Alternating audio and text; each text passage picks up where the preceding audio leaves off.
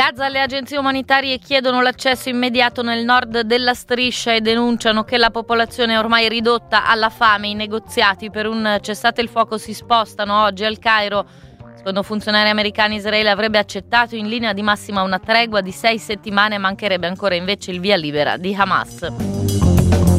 Nel Mar Rosso primo attacco degli Houthi a una nave militare italiana è la Duilio che ha risposto distruggendo un drone. Secondo gli accordi l'Italia dovrebbe assumere il comando della missione europea Aspides nel Mar Rosso.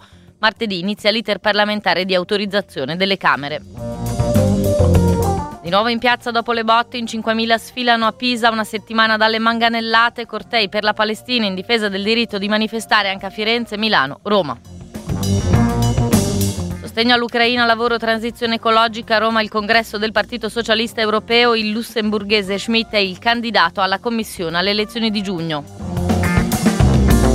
Abbiamo bisogno di altre armi, comprese quelle per i sistemi di difesa, così il presidente ucraino Zelensky, dopo che gli ultimi bombardamenti russi hanno fatto almeno 11 morti nella notte, Kiev ha attaccato con decine di droni la Crimea, ha chiuso per alcune ore il ponte sullo stretto di Kerch.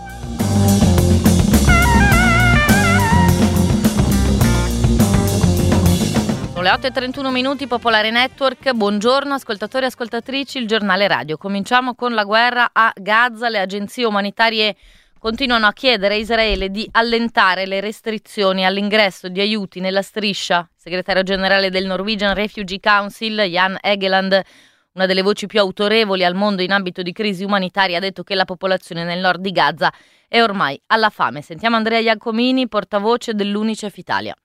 Quella che fino ad oggi abbiamo chiamato una catastrofe, in realtà oramai eh, molto di più. I bambini stanno pagando un prezzo altissimo, non muoiono soltanto sotto le bombe, non muoiono soltanto dopo delle ferite molto gravi, ma muoiono perché da settimane e oramai da mesi purtroppo la condizione della loro alimentazione, eh, la malnutrizione oramai è ampiamente diffusa, è arrivata a condizioni veramente eh, difficili. Tutte quante le strutture all'interno della striscia di Gaza sono allo strenuo, non funzionano ospedali, eh, manca eh, la possibilità di portare gli aiuti in maniera continuativa e quindi in tutto questo purtroppo i bambini che sono l'anello debole pagano dei prezzi altissimi.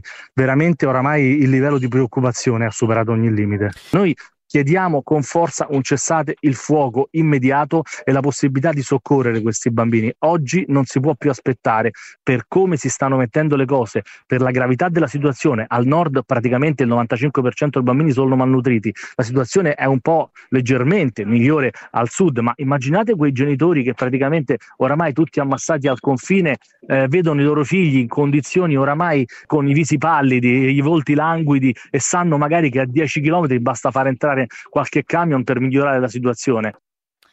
Oggi al Cairo in Egitto riprendono i colloqui per arrivare ad un eh, cessate il fuoco. In realtà la trattativa non si è mai fermata. Quali le prospettive? In studio mi ha raggiunto Emanuele Valenti.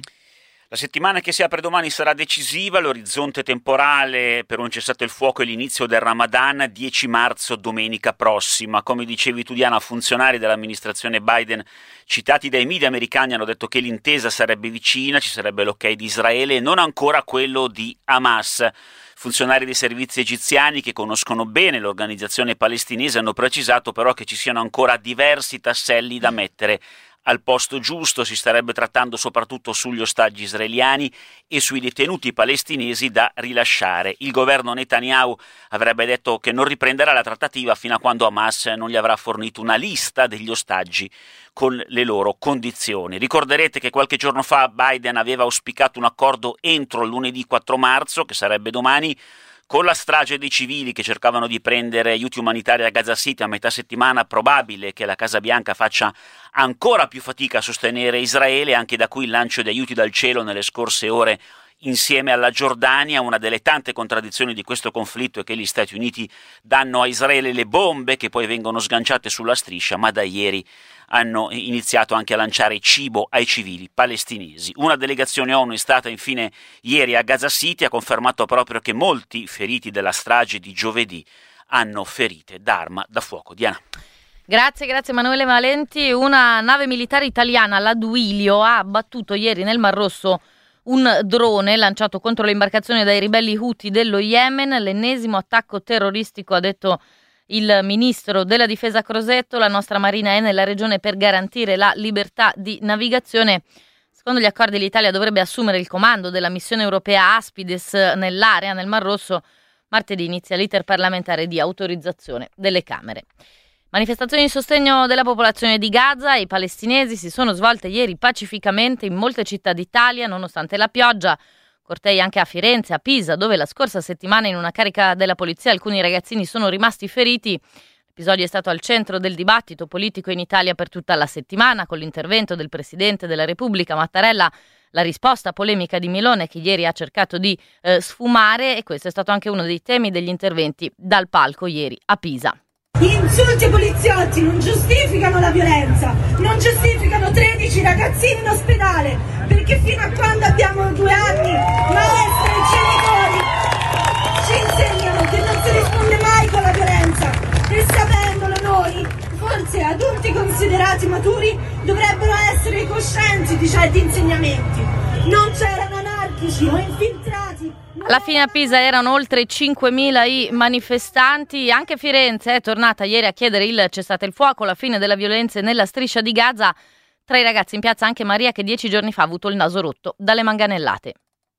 Oggi sono tornata qui perché penso che eh, al di là di tutto quello che è giusto dire rispetto a quello che è successo venerdì, che secondo me appunto è eh, che le forze dell'ordine si comportano non solo, non solo, venerdì ma molte volte come testimoniano anche altre manifestazioni per la Palestina come quelle sotto le sedi della RAI che sono state fatte. Eh, le forze dell'ordine spesso eh, abusano del loro, del loro, potere e questa volta fortunatamente questa cosa è diventata un caso mediatico più, più chiaro, più forte probabilmente però eh, quello che è eh, il punto quella, della narrazione che secondo me è, è giusto dare rispetto a quello che è successo venerdì è appunto stop al genocidio in Palestina e eh, per questo motivo penso sia fondamentale essere qui eh, oggi, non solo per me, penso che sia importante vedere che questa piazza ancora è piena e che le persone non si sono fatte intimorire, non si sono fatte intimidire da, dalla violenza della polizia e sono ancora qui oggi a dire la stessa identica cosa, stop al genocidio in Palestina.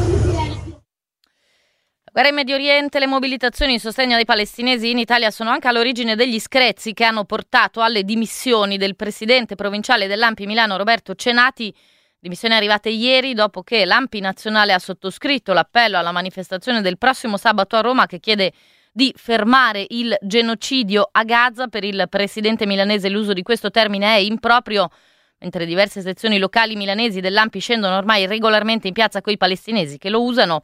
Cenati era presidente provinciale da 13 anni e quanto al futuro ha smentito di avere intenzione di candidarsi alle europee.